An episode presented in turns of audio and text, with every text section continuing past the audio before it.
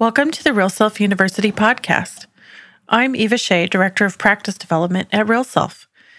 The mission of this podcast is to uncover stories and data from our industry's most interesting and successful personalities, both doctors and the people who contribute to their success behind the scenes.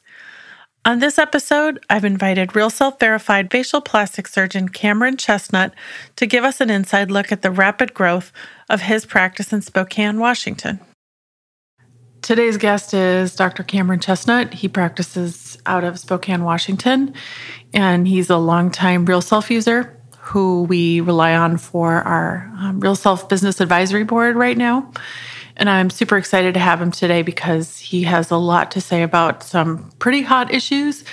Dr. Chesnut, would you just give us a little background about where you are, why you chose to go back to Spokane, and give us a feel for how you think about the world. Yeah, great. That's a really great question. You know, I grew up in Coeur d'Alene, Idaho, which is just across the border from Spokane. My wife and I both grew up there. We are high school sweethearts, and we kind of knew that at some point in our journey, we'd end up back in that area in the Pacific Northwest. And went out and did training in you know Seattle and Los Angeles, and loved both of those places. And you know, home called, and we had our first child in LA, and went back up to the Northwest be around grandmas and you know, be back in the community that we grew up in. It's a great place to live. So, you have three little kids. What kind of secrets do you have to share with us around how you save time during the day so that you can do what's important? Yeah, that's a really great question. We were just kind of talking about life being measured in missed bedtimes or soccer games or whatever that is. And my oldest is five, so I'm just starting to get into a life where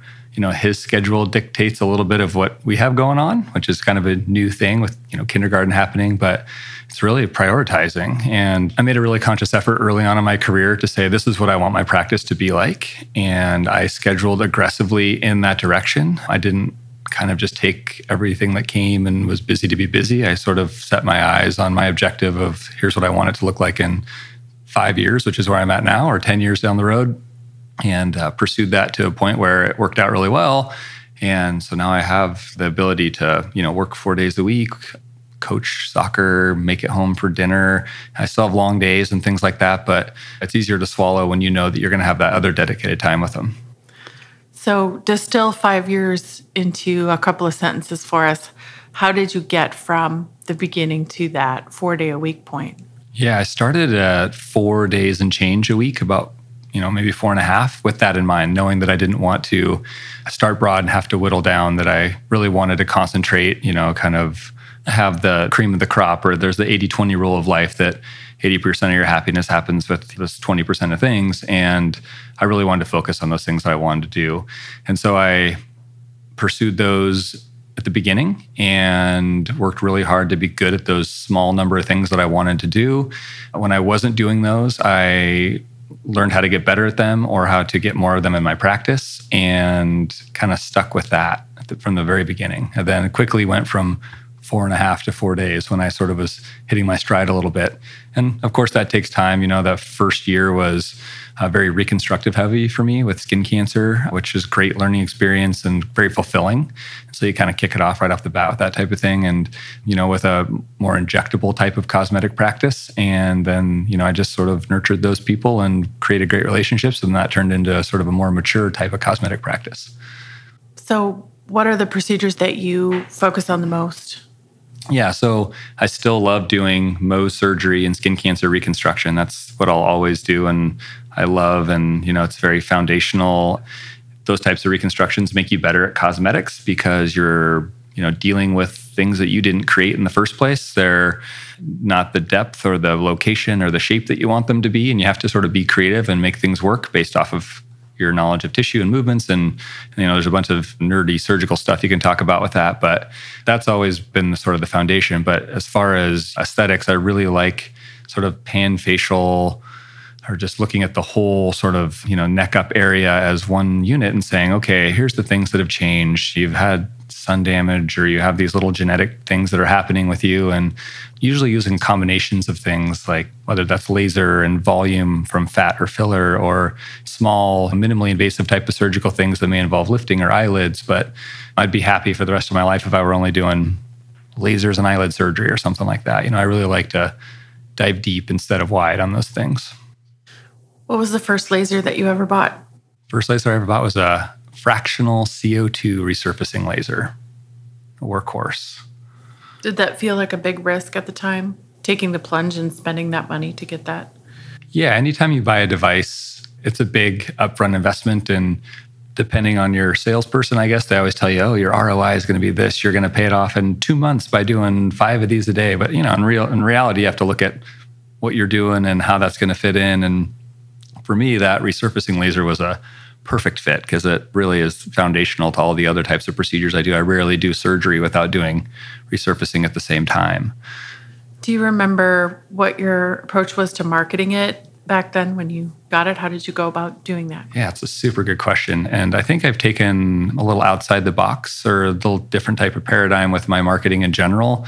I don't market any device or product or anything like that ever.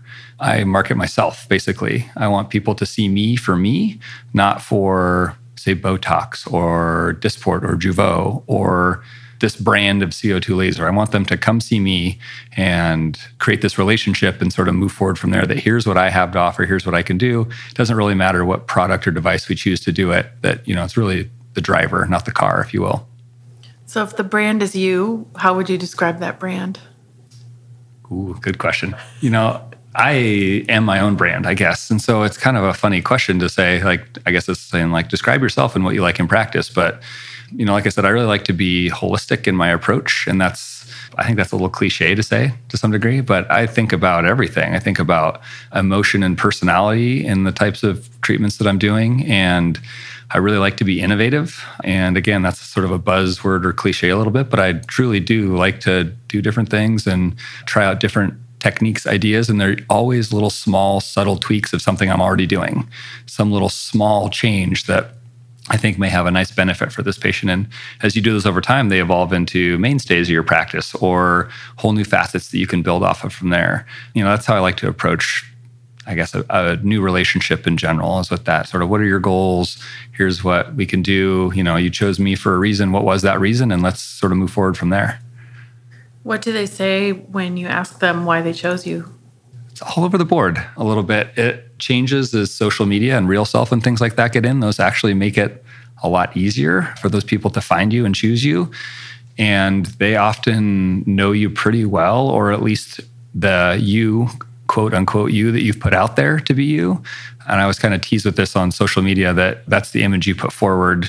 In real life, I'm yelling at my two year old not to get nail polish on the floor, but I'm not putting that on Instagram, right?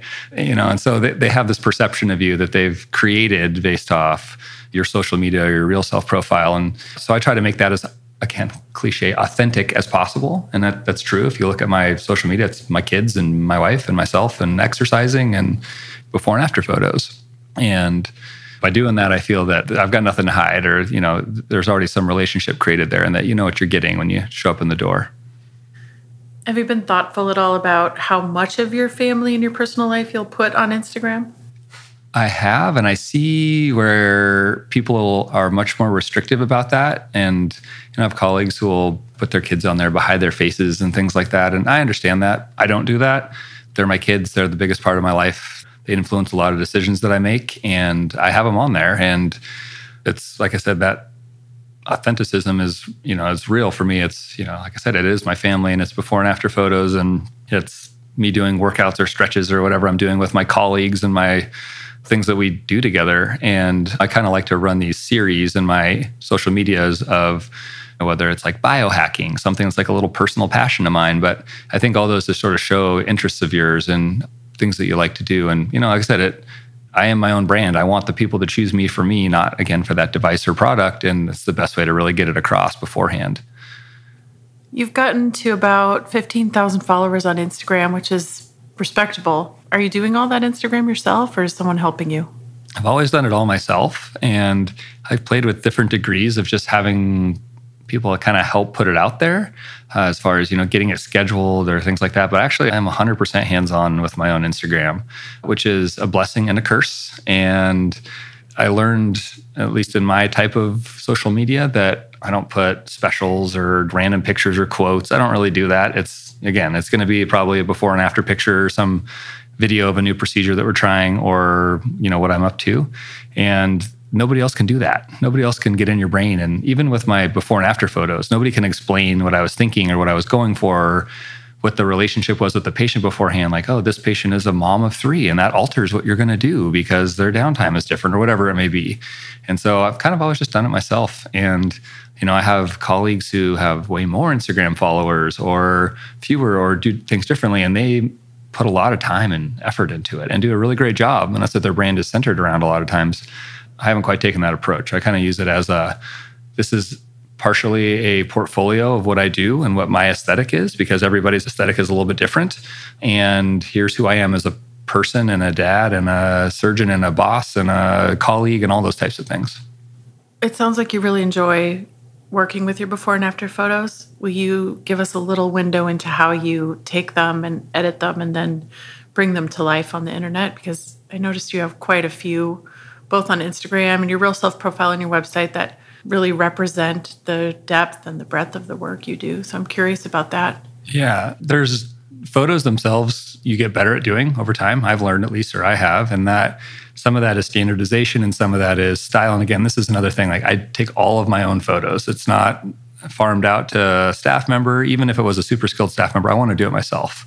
I look at it honestly is that it's kind of a awkward moment where you're engaging with your patient, and so it's kind of a fun, silly thing to break through and laugh. And that it's a good sort of icebreaker, a little bit, if you will, because you know that if photos are getting taken, something really fun's about to happen in general. And so I take them all myself. Of course, you get better at your standardization of lighting and positioning and those things. And so that's something that's just developed over time. And so, like many people would probably say, I'm pretty anal about them, if you will. I want them to be perfect and represent what's actually happening. Because if you show somebody a before and after that's different positioning or lighting, it's not going to represent what you can do for the good or, or sometimes making it worse, sometimes making it better. And so that's how I get the photos themselves. And then there's the question of how do you get people to use them and say yes. And I have a lot of photos out there, but I have far more patients that aren't comfortable with me using them. And so there's plenty I would just love to show the world, but you can't do that. And that's like the most important advice I give anybody starting out is take really good photos from the get go, from day one. It doesn't matter if you're doing this, the most perceived simple procedure you're ever doing. Take good photos before. You'll have this protection for you. It shows the patient what happened afterwards. And then respect those photos, encrypt them, make it so nobody can ever find them. Don't use them without permission, obviously. And the way that I approach it with my patients is, you know, your photos are great. Would you mind if I ever showed them to anybody? And I do that in three capacities. Number one is in office consultations where they never leave this room or this door. And number two would be for conferences or talks where I'm giving lectures and it may be in Europe, it may be in Seattle or Chicago, somewhere, but you know, where it's not around other people who are likely to see you and it's just on a conference board. Then the third one would be sort of for sort of marketing or social media purposes. And you just kind of never know what people are going to say. And I kind of educate them on the choice they've just made once they do it. You know, like, yeah, you're fine to use them anywhere. I'm like, okay, I will probably put your photos on Instagram. Is that okay? Yeah, sure. Or, oh, maybe not that. Maybe you just show them in the office or, and so I like to make sure everybody's really up to speed on what's going to happen. So there's no surprises there. And again, I learned that lesson hard early on where people had given me permission to use their photos. And then when I put them up, they then later asked to have them taken down because feedback or they didn't think that many a lot of times it's like i didn't know that many people followed you. You know my friends are now saying something to me. I, and uh, that's the most common scenario. So i tell them like you know tens of thousands of people will see these photos if we put them up. Are you okay with that?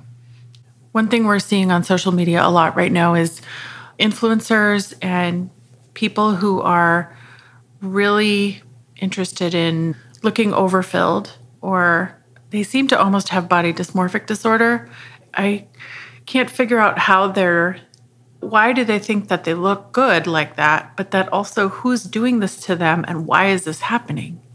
I think there's a lot of layers to that really. Yeah. And it's you know, how does that happen in the first place? Why is it happening? Who's perpetuating all those? And it's an interesting demographic that you mentioned, actually, that, you know, sort of like millennial group, you know, more so than older, because it, it really happens everywhere. And that idea has gained a name now of like pillow face, which is an interesting concept where people's faces are getting a little puffy and overfilled. And I think that on some level, social media plays a role, and I think on others it probably doesn't, and it's you know an independent type of thing. And I think there's some core of us that wants to be very average because, in general, if we were to say this idea of quote unquote beauty, beauty tends to be like average features down the board with maybe a couple outliers, like maybe especially big eyes or curly hair or strong jawline, whatever. But for the most part, people's features are very sort of down the mean to be beautiful.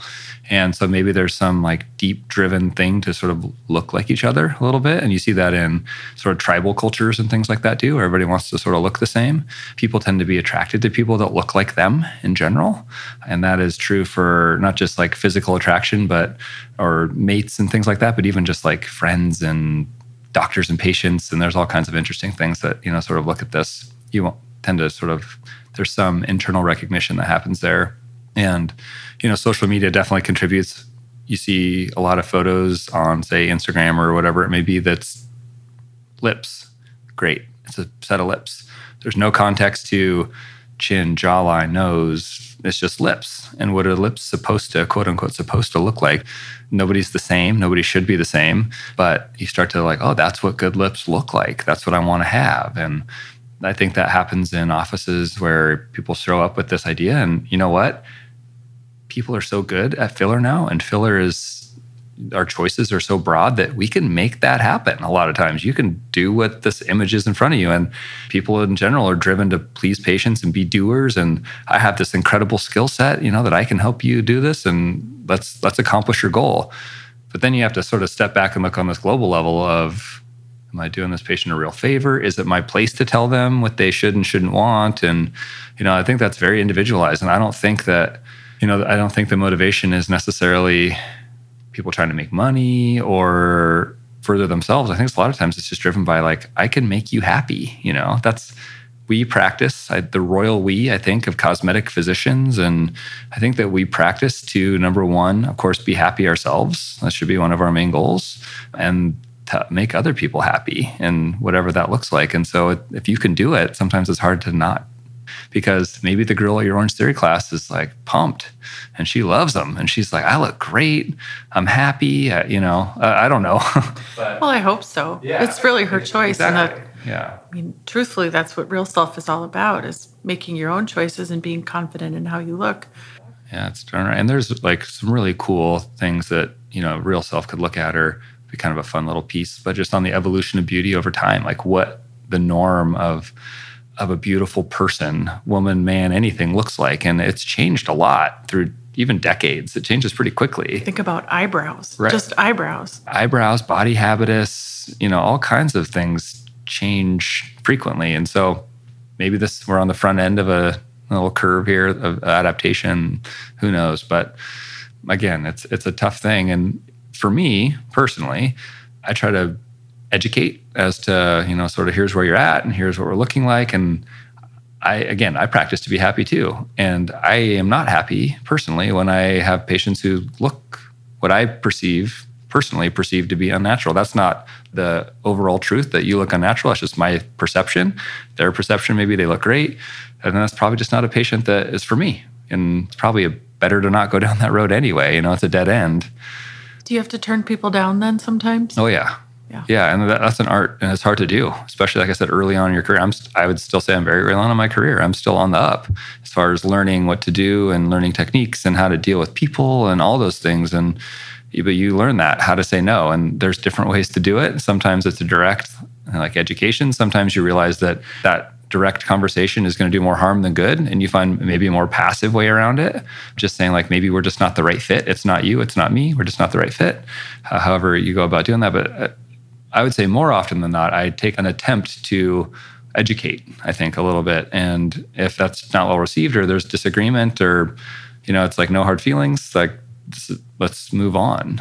But more often than not, people come to a realization that they look unnatural or that they're overfilled. And most of the time I'm seeing those patients, it's because they're seeking correction more so than they just show up wanting more filler. I, I, that happens, of course, but it, I'd say that's more rare than people having some insight to like, And maybe your Orange Theory, let's use this pretend person at Orange Theory. Maybe she comes in and you know she's happy and great, and but the second you say something, she's like, I kind of wondered if that wasn't the case a little bit, but they don't know any better. You know, they compare themselves to whatever shapes their paradigm, whether that's Instagram or their friends, and then all of a sudden you bring it to their attention and they have a new influence on this paradigm and they say, Oh yeah, I kind of thought that. You're right. Yeah, let's I'm I'm open to making this look more natural or fix it or whatever.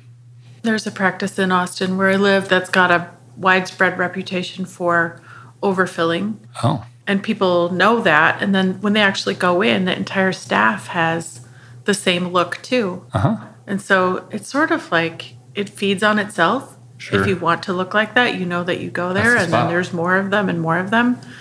But they're also damaging their brand because people who don't want to look like that don't think they can go there now either. Yeah, but are they? Maybe that's you know. I don't know. I know it's a it's a hard some of those hard things because maybe a little bit like we just talked about. People want to treat patients that look like them, and people probably want to get treated by people that look you know. And so it, it is a little bit self perpetuating, right?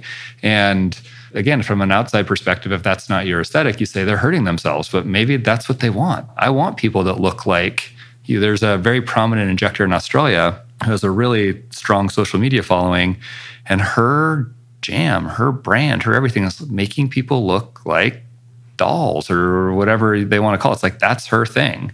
And there's no shyness about it. There's no anything. It's like, this is what I do. You know, it's definitely eye catching and intriguing, at least. And that's it. And there's no, that's what she wants to build. Those are the kind of patients she wants. And she does a really good job of it. And so, from my point of view, it's like, that's not my aesthetic. I don't really like that, but I'm still intrigued. And on the flip side of that, I wouldn't send my spouse to this person for lip filler, but they're really busy and they're happy. And, you know, and so it's, it's interesting. So you, you see those practices, and I don't know that they're doing anything wrong. They're just doing things that's different than the way you do it. And that's maybe one of the beauties of the industry in the world is that it maybe get a, gets a, I see that because I've my demographic is well that gives it a bad reputation. Like I see people who look funny. And it's like, well, they didn't come from here. Here are my before and after photos that you've probably already seen before you came in. And that's why you're here, is because you mine don't look like that. And that's a strong part of real self is that I find myself showing a lot fewer before and after photos in consultations because that's how people are finding you in the first place. They're looking at what you've done. Of course, that's the smartest thing to do. Like, look at what the person's done and say, I love this look. And then that's how they show up. And so I'm trying to like sometimes encourage them, like, hey, can I show you some photos? And at least maybe I know you've already seen them or seen some, but let's explain how you fit into this, you know, which ones look like you or what the type of things I would do are. And so I think that that helps the shift of perception. So you're seeing some correction come in from other places. You're also in a really interesting part of the world geographically speaking because you're on the border of Washington and Idaho where the laws are very different between those two states. And so what's happening in Idaho that is sometimes then crossing over to see you to be fixed? Yeah. And so, I mean, I'm an Idaho boy, grew up there, lived there, uh, travel across the border to work in Washington. Washington's much more strict and who can do injections and aesthetics there. Idaho is a different story, like you're saying, and that, you know, meaning that an esthetician can inject, and many do in Idaho, right across the border. Um, and they inject filler, and there's no, you know, of course, no restrictions on where they can put it. They use it off label and what people might call high risk areas. We know that everywhere is high risk, but maybe more especially high risk areas. And it's an interesting thing because I do get fixes for those things, but I get fixes for everything. That's sort of one of my roles in our community is as a referral center. And hyaluronidase might be my most injected product of all things. And that's not bad. It's just how it is. And it's not always bad work. Sometimes it's just patient perception of the work that they got. But you know, working across from Idaho, the skill sets are different, even just with you know, maybe great lip filler, but there was a area where it was overfilled and they got a bump, or they're asymmetric, or something simple like that. I don't think there's any malicious intent to it. Or most of these in these, say, esthetician injecting, they're working for a core physician. They're working under a, a dermatologist or a plastic surgeon or something like that. And so it's not that they're just set up a shop and started doing it. They're under people who should know and have the training and things like that. And so the skill sets are just different. And every new injector goes through that learning curve a little bit, but you just see that more frequently because turnover's higher and, you know, those skill sets sort of tend to remain lower there. On this podcast, we ask everyone, what's your superpower? And I'm curious what you think yours is. You already know what mine is. So, yeah, seeing patterns. That's a good one. My superpower, I would say my superpower is if I were to give the short answer, be like bringing out the best in people and on a more elaborate answer that sort of is like really helping people see what they're capable of and helping them hopefully reach that potential and I think on layers that includes myself in that. And that includes people that I'm around and my kids and my staff members and my wife. And I think that that's happened for me for a long time from when I was a kid playing sports. Sometimes it was like helping people physically just be the best part of the team they could be.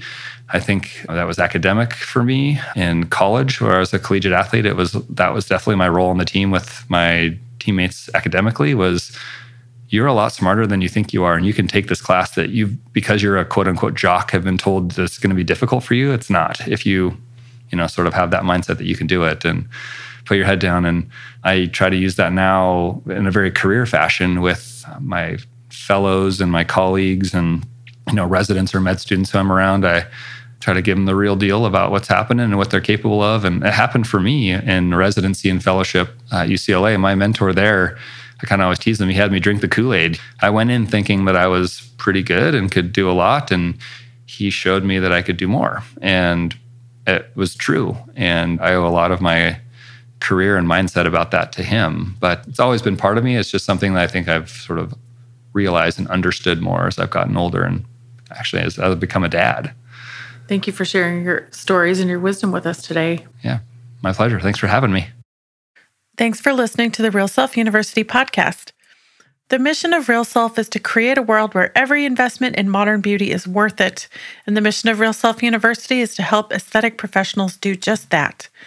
If you'd like more information about becoming Real Self verified, go to realself.com slash network and enter referral code podcast to receive preferred rates. I'm your host and producer, Eva Shea. Our post production is by Daniel Cruiser. If you'd like to be a guest on the Real Self University podcast, have feedback or questions, email university at realself.com. Support us and help keep this effort going by subscribing to our podcast on Apple Podcasts, Spotify, or wherever you get your podcasts. All of our learning and practice development resources are available on demand at university.realself.com.